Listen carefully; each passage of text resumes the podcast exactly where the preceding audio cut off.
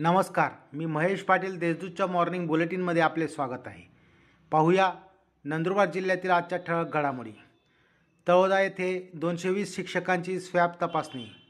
राज्य शासनाच्या शालेय शिक्षण व क्रीडा विभागाने राज्यातील पाचवी ते आठवीचे वर्ग दिनांक सत्तावीस जानेवारीपासून सुरू करण्याच्या आदेशानंतर शिक्षक व शिक्षकेतर कर्मचाऱ्यांची कोविड एकोणीसची चाचणी घेणे सुरू आहे. दरम्यान आज तळोदा तालुक्यातील दोनशे वीस शिक्षकांनी तळोदा उपजिल्हा रुग्णालय येथील स्वॅब संकलन केंद्राला भेट देऊन स्वॅब नमुने दिले. नवापूर येथे आमदार शिरीषकुमार नाईक यांच्या हस्ते विकास कामांचा शुभारंभ. नवापूर व चिंचपाडा येथे ब्याऐंशी लाखाच्या विविध विकास कामांचा शुभारंभ आमदार शिरीषकुमार नाईक यांच्या हस्ते करण्यात आला.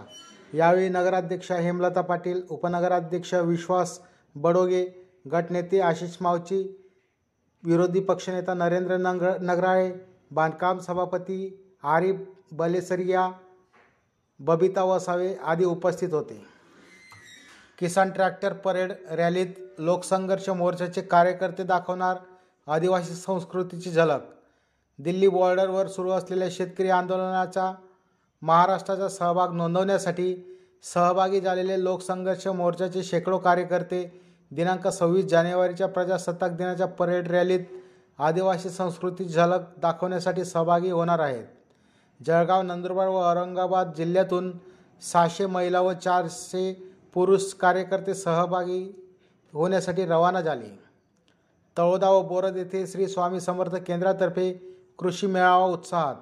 श्री स्वामी समर्थ सेवा व आध्यात्मिक विकास मार्गतर्फे तळोदा व बोरद येथे कृषी मेळावा आयोजित करण्यात आला होता. त्याची आज सांगता झाली. यावेळी शेतकऱ्यांना मार्गदर्शनासाठी विविध स्टॉल लावण्यात आले होते. नंदुरबार जिल्ह्यात आज बावन्न जण झाले कोरोनामुक्त. नंदुरबार जिल्ह्यात आज बावन्न जण कोरोनामुक्त झाल्याने त्यांना रुग्णालयातून डिस्चार्ज देण्यात आला. यात नंदुरबार तालुक्यातील चोवीस शहादा तालुक्यातील बावीस तर तळोदा तालुक्यातील सहा जणांचा समावेश आहे. दरम्यान आज एकशे अठ्ठ्याऐंशी जणांचा अहवाल प्राप्त झाला.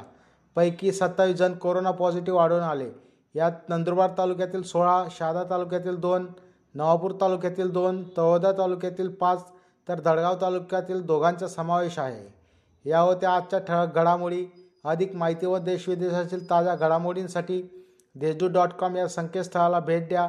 तसेच वाचत रहा दैनिक देशदूत. धन्यवाद.